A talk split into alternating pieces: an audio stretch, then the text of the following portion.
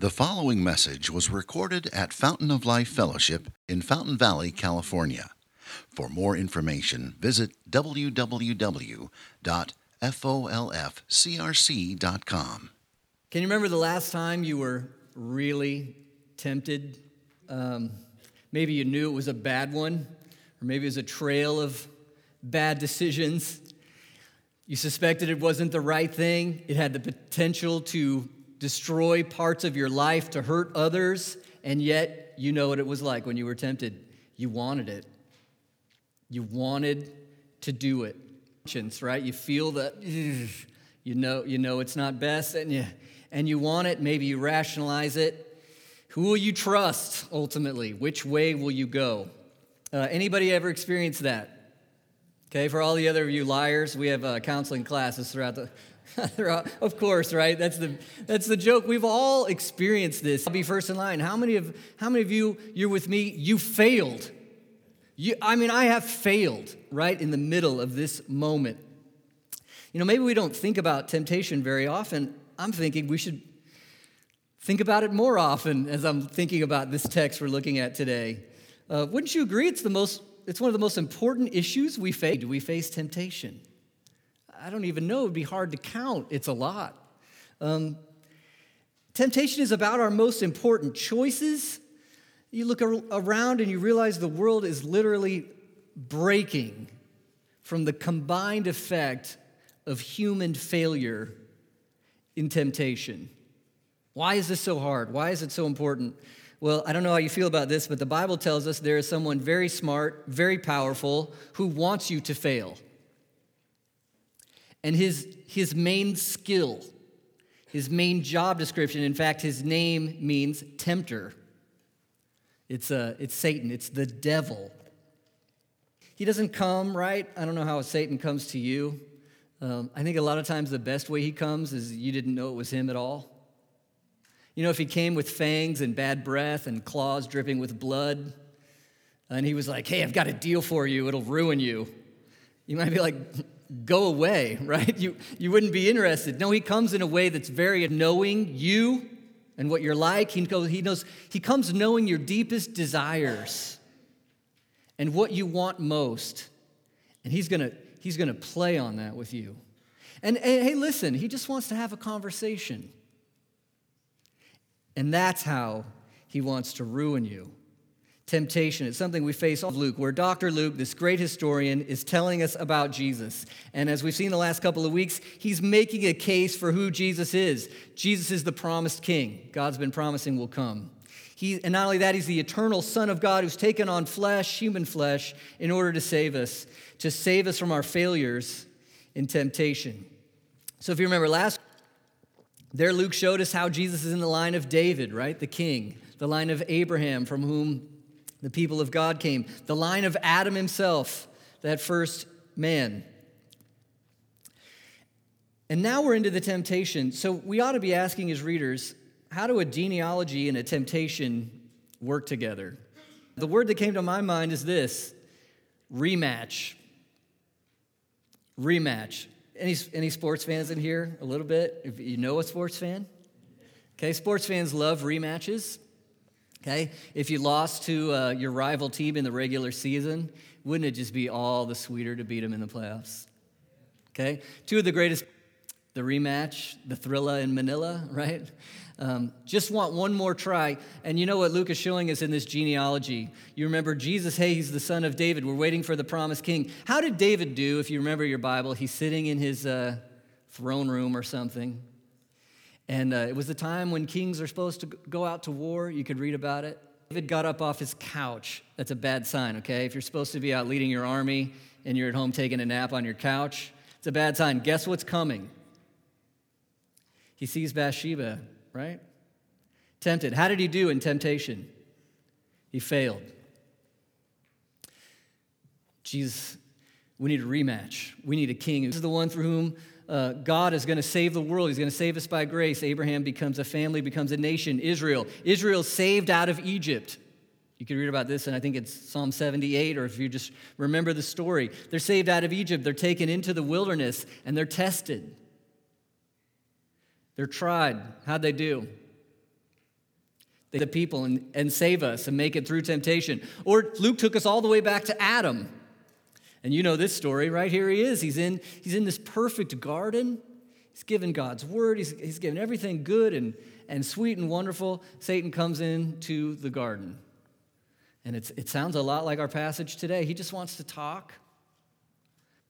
He failed. Adam failed. The people of Israel failed. David failed. I've failed.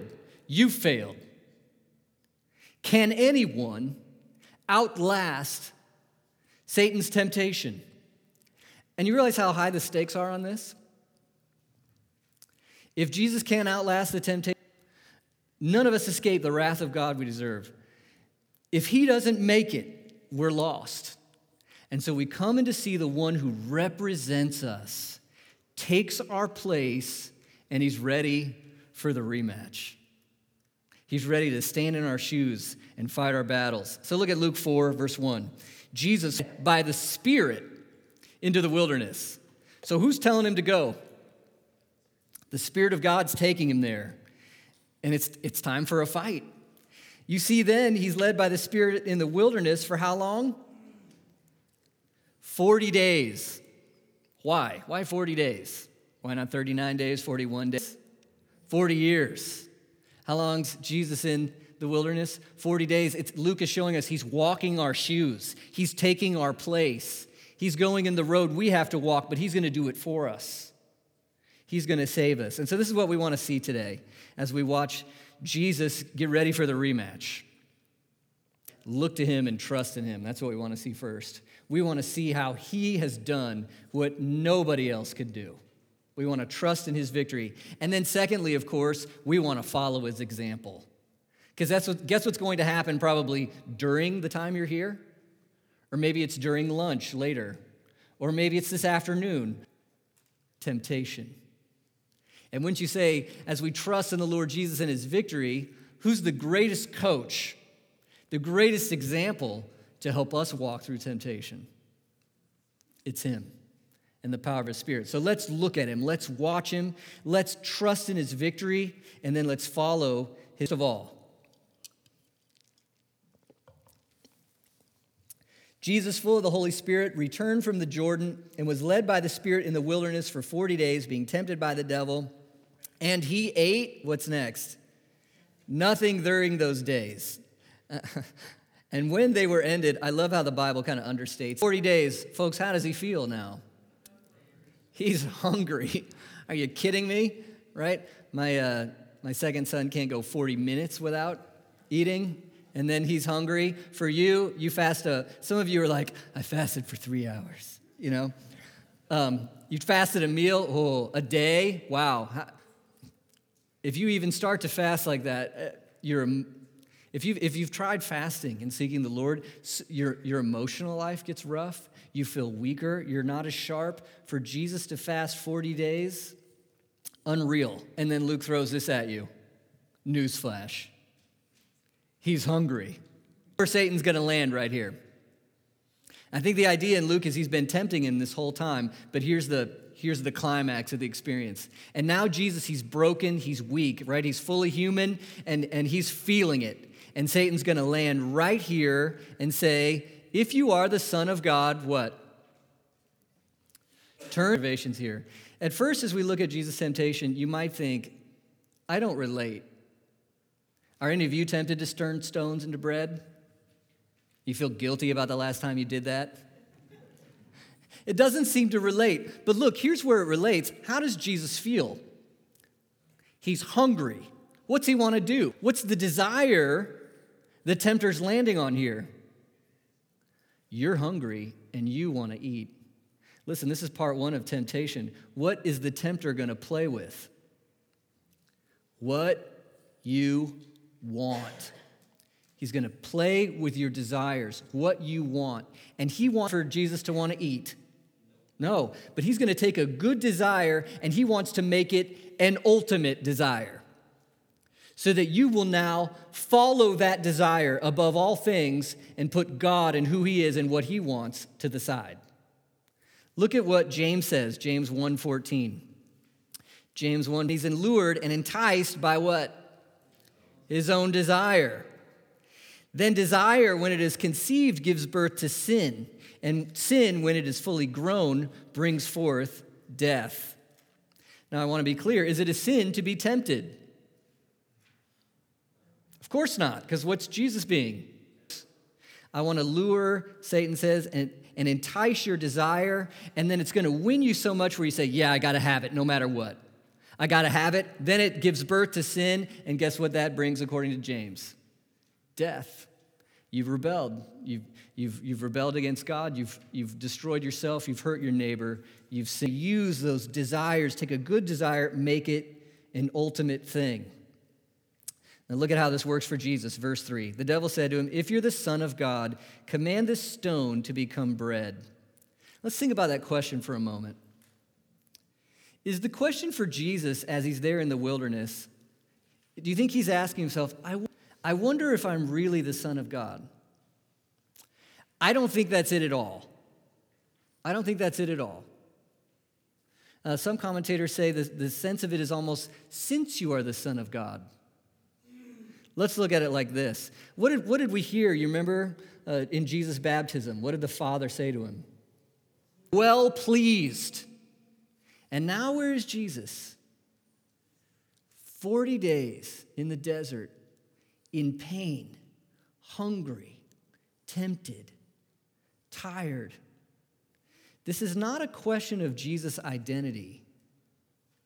This is a question of Jesus' relationship. It's a question of Jesus' relationship with the Father. Let me rephrase this question like this so you're the beloved Son of God? The Father loves you. Yeah. If, if you were a father, would you make your son starve for 40 days? From Psalm 2, you're the, you're the delight of the Father? Yeah. Don't you think you deserve better treatment than this? You know, if your, if your father loved you, wouldn't he provide for you? Instead of having you out here alone in the wilderness by your it comes in questions. And here's what he's saying You cannot trust your father's heart. You cannot trust your father's heart. By the way, it's the same trick. What did Satan say to Adam in the garden? To God, you can't trust him. And then he says, You know what? It would be better if you would set God to the side. You know what you need, you know how to get it. Get, God doesn't love you. Look at him. He's not providing for you. His word can't be true. Move on. Take care of yourself. Assert yourself. Follow your desires. Follow your. You're going to have to be on your own. That's what Satan is saying. The heart of temptation is you cannot trust the Father's heart. And in this first question is he's getting at you can't trust his provision. So, Jesus, here's what you need to do. You can't trust the Father's provision. I know you came, Satan is, is saying, I know for others. But here, come on, you need to eat, bro. You need to eat. Just use that miraculous power. You can't trust your Father anymore. Take it into your own hands and make bread. Take care of yourself. Oh, can you hear that? So at first you hear this temptation, you're like, it's not relevant to me. And then you listen to it like that. Is it relevant? You are out there and, and you're in your hard times and, and you have this thing, you feel like you need it. You need this thing, you need this relationship, you need this pleasure, you need, you need this money, you need this, you need this thing. And then the voice comes and says, if God loves you, he would have given this to you already. You're on your own. And we, I could tell you the story in great detail. I have fallen to this one. Will Jesus fall? No. What does he say in verse 4? What's Jesus' response? It is written, Man shall not live by bread alone. First thing to see, it's a quote. Right there where Israel failed, Jesus is going to succeed. And here's what Jesus is saying Yes, I'm hungry, but there is something better than my desire to eat.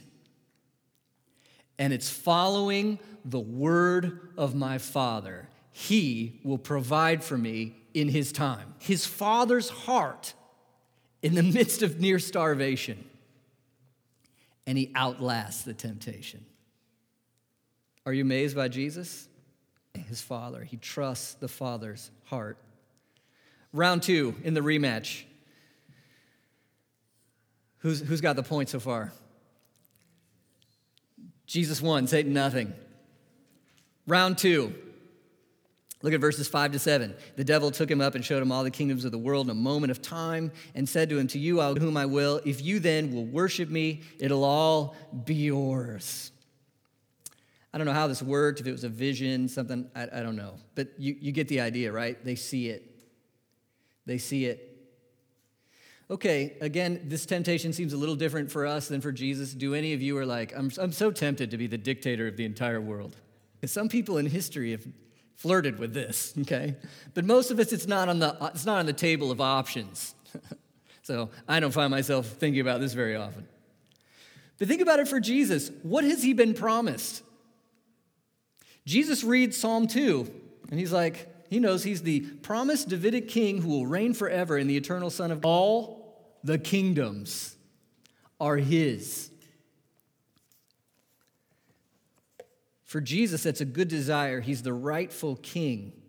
So then, what's going on here? He's already been promised this.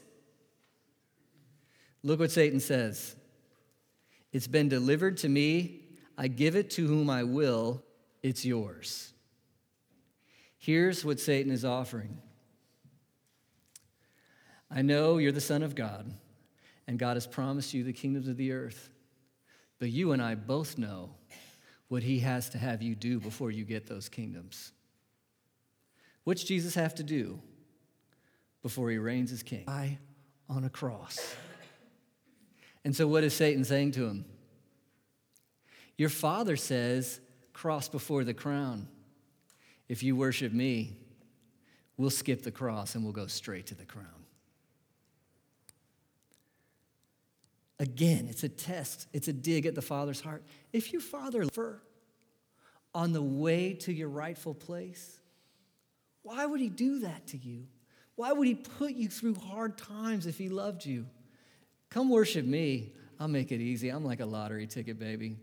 All you got to do, bend the knee. It's yours. I'll give you everything you want. No suffering. Jesus will tell a parable later, right? Parable of the soils. Some people who look like they trust him and who are Christians will leave because life gets hard. And they will end up echoing this very temptation. If God doesn't make my life a certain level of ease, a certain level of comfort, then he's not worth following.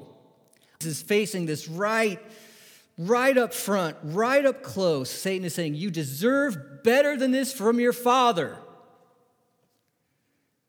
By the way, um, anytime you hear an offer about following Jesus with no obedience, no sacrifice, no suffering, guess who wrote that one up? That's satanic. I've heard on TV who say, oh, you just trust Jesus, your life gets easy. Instant healing, instant wealth, instant every day a Friday. Where does that come from? I mean, you're looking at it right here. Anytime we give the idea that following Jesus doesn't have sacrifice or obedience to it, that's satanic. So Satan is saying, I'll give you the, if God was good, he'd give you the crown without the cross. By the way, uh, does, does Satan strike you as a trustworthy character? is he really like, hey, you guys, I honestly want to give you good things? No, of course not. He wants to eat you for lunch. He wants to ruin you. He wants to destroy you. This is a lie. And I love Jesus' response. Do you hear what he says in verse 8? Real plain, real clear. Jesus answered him, It is written, You shall worship the Lord your God, and him only shall you serve. You lost me, Satan, at worship me. Father, that's what Jesus is saying. I trust my Father's plan. So, this is the question here in this temptation. Can you trust the Father's plan? How many of you are realizing or have realized and are still realizing that God's plan for your life in this fallen world involves a certain amount of sacrifice and suffering? oh, his plan? Will you trust his plan? Jesus, in what he's quoting here, if you look at Deuteronomy 6, it's talking about how God's commands are life and how God is good and generous. And for the one who trusts in him, there is always, ultimately, a happy ending. For a happy ending, and Jesus says, I trust my Father's heart. I trust his provision. I trust his plan. Round two, how many, how many points does Satan have at this, at this juncture of the fight? Zero. Jesus, two for two. Round three. This one's so interesting. Verses 9 to 11. Satan took Jesus to Jerusalem. God, throw yourself down from here, for it is written, He will command His angels concerning you to guard you, and on their hands he, they will bear you up, lest you strike your foot against a stone. Again, at first glance, this doesn't seem very relevant to us. How many of you are tempted to fly to Jerusalem, climb on top of the mosque, and jump off of it? I've never struggled with that personally. This is about vindication. Vindication of an identity. Vindication that God loves Jesus. So, um, how are the crowds? What are they going to think about who he is? Because Jesus, again, at his identity, what does he know the Father said to him?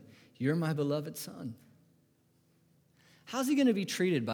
Scoffed at, mocked, in the end, beer ripped out, hung up naked on a cross. Does it look like when you're hanging there on a cross, the Father delights in you? And this thing here, this moment of climbing to the temple, and everybody would see the future, the Christ, and doing, I don't know, I imagine some, if you're up on the Temple Mount, not only is the temple tall, then there's a cliff off the side. You get a nice long jump here. And then right as he hits the ground, angels are swooping in catch him and you, and you land like Superman. Right there in front of the crowds, maybe let's do it at Passover. And everybody would say, This is the Christ. And everybody would see, God loves this one. He's different, he's special. It's a desire for vindication. And Satan's especially tricky here because guess what he's quoting? He's quoting from Scripture. Hey, Jesus, if your father loved you, wouldn't he vindicate you with loves? Why is he not doing this? Why are you poor and alone in the desert? Why do you know you're going to have to walk the cross? Look, it's biblical, Jesus. I got it right here. He's going to keep you from getting hurt. Jump off the temple. The Bible says it. The angels will catch you. Everyone will see who you are. Force the Father's hand. Make him show you and show the Have you ever felt this temptation? Uh, are you ever. Uh, sometimes Christianity will take us into places where we're mocked by others, or, or if you've sacrificed to serve and, and it's not respected, or you're not thanked, or you're not encouraged, are.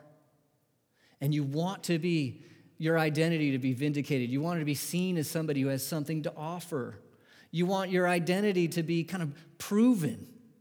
And we long for that. What do, what do we do to try to show that we're valuable?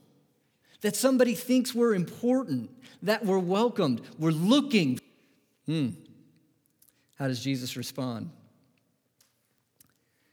Verse 12 Jesus answered him, It is said, You shall not put the Lord your God to the test.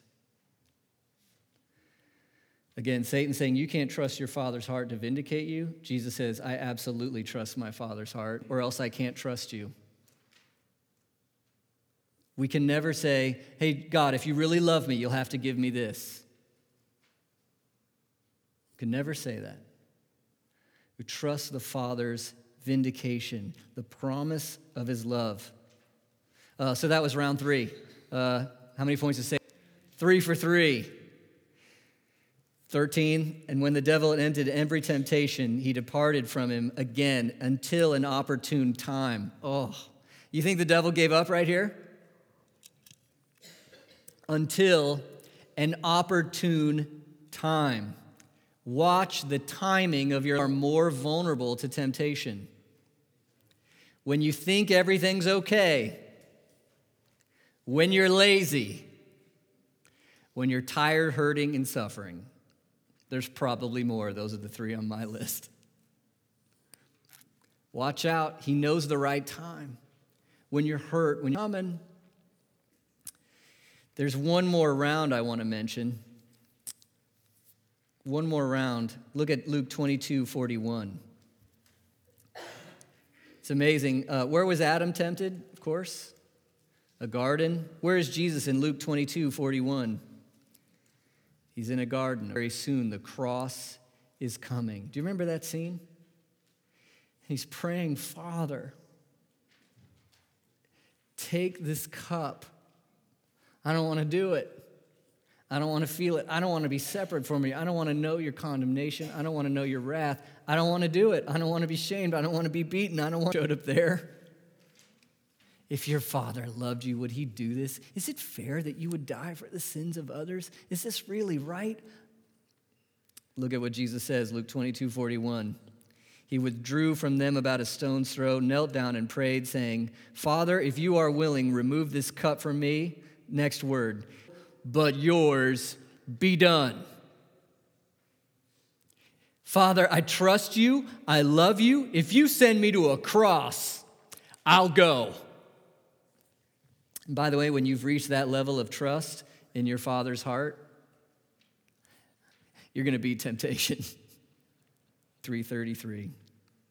And when they came to the place that is called the skull, there they crucified him and the criminals, one on his right and one on his left. And Jesus said, What did he say? Father, forgive them. And you see what Jesus has done temptation personally, but he has done it to the point where he can rescue those who have fallen to temptation, where he can save those who have failed again and again. Round four, Jesus four, he's won. He's won. You think of all the records in the world Joe DiMaggio, 56 game hit streak, Michael Phelps, and 10 million gold medals. What impresses you? All the records in the world, they're all nothing in comparison to this record. Can you to temptation? Unreal. We should be amazed at the beauty and the faithfulness and the trust of Jesus Christ. You know, we're saved not only by his death, but by his life. And so the righteousness of Jesus means he has a perfect, no matter the cost.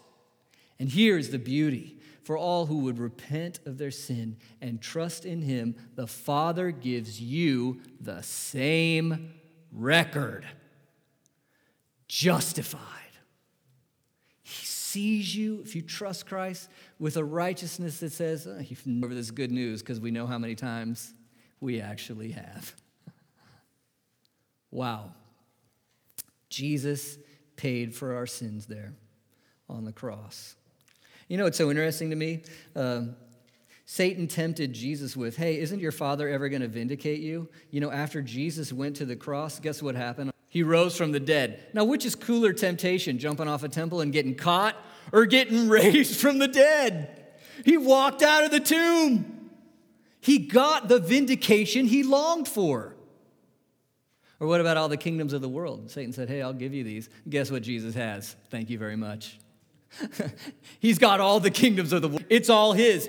Everything Satan said, oh, if only God will give you this, guess what? Jesus has it.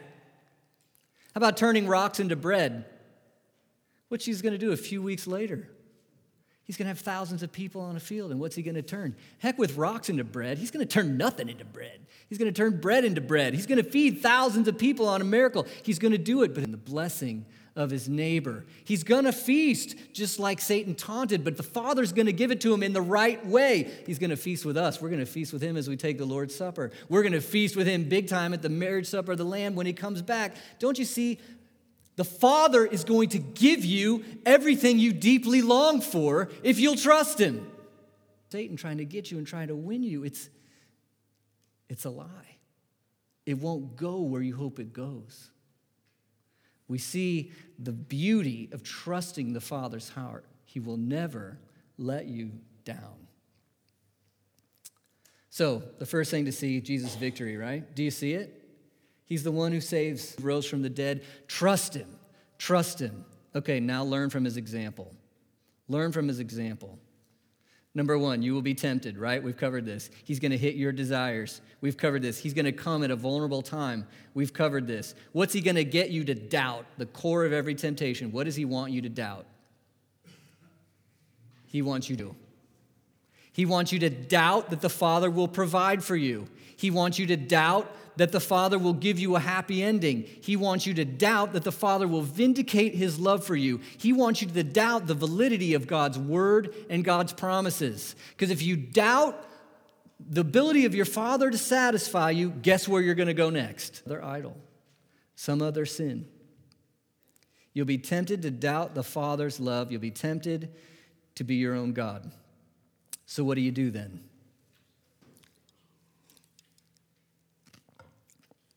Can you trust the Father's heart? Hey, how many of you right now, you need some provision in your life? And you're wondering if you can trust the Father's heart. Or how many of you right now, um, things are tough. You're, look, you're waiting for the happy ending. You don't know if God's word's really trustworthy. You're doubting the Father's heart. You're doubting his plan in the midst of suffering and pain. Or you're doubting God's vindication. D- does he really love me? Is he really all these things? Can you trust the Father's heart? You see two things in the example of Jesus. Number one, does God allow people he loved to be tempted and to suffer? Okay. How could God love me and let me suffer? Jesus, the beloved of the Father, suffered. God's but more than that, what did the Father give to make you his own. He gave you his son. Romans makes this clear. God proves his love for us in this. While we were still sinners, what? Christ died for us. I've been crucified with Christ. It's no longer I who live, but Christ who lives in me. And the life I live in the flesh, I live by faith in the Son of God who loved me why does Paul say loved past tense instead of loves present tense? Because in your present situation, you might not feel his love, but there's one rock hard place the cross. The cross. So, what more could the Father do to prove his heart for you than to through the cross of Jesus? Could this convince you of his heart? That he's trustworthy, that he'll provide, that his plan is good, that he'll vindicate you? Could it be enough? Trust the Father's heart. And then follow Jesus' Holy Spirit. Hey, what's that one line in the Lord's prayer? In the Lord's prayer, Father art in heaven, hallowed be thy name. Kingdom come, or there says it is in heaven. Lead us not into temptation. Luke 11 4. Luke 11 4. What did Jesus teach you to pray? Temptation. Help me see it. Help me know what's happening. Help me fight it. Get me ready. Is this a part of your prayer life?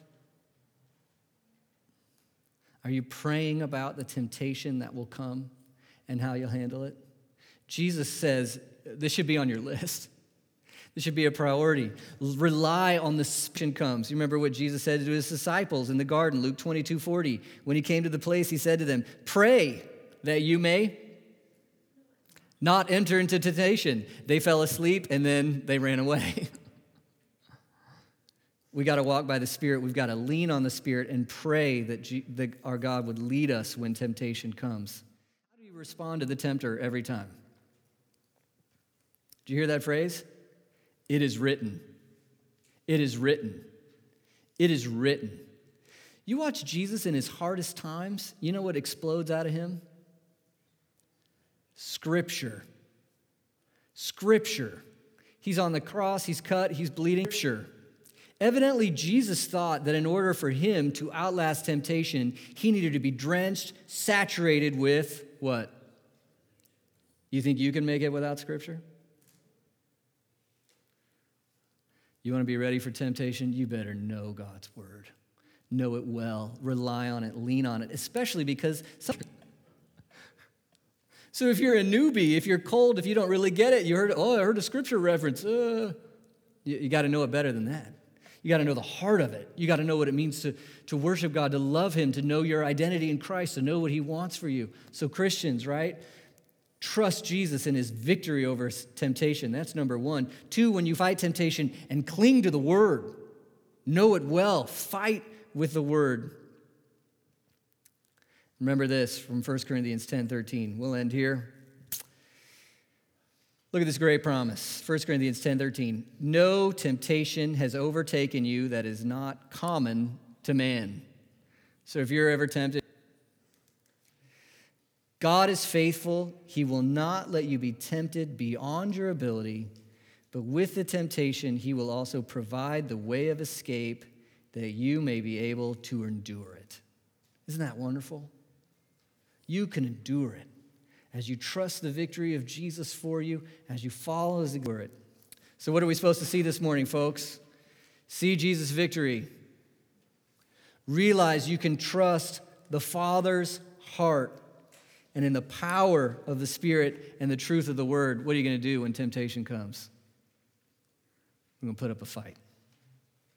In Jesus' name, we can win. Let's pray.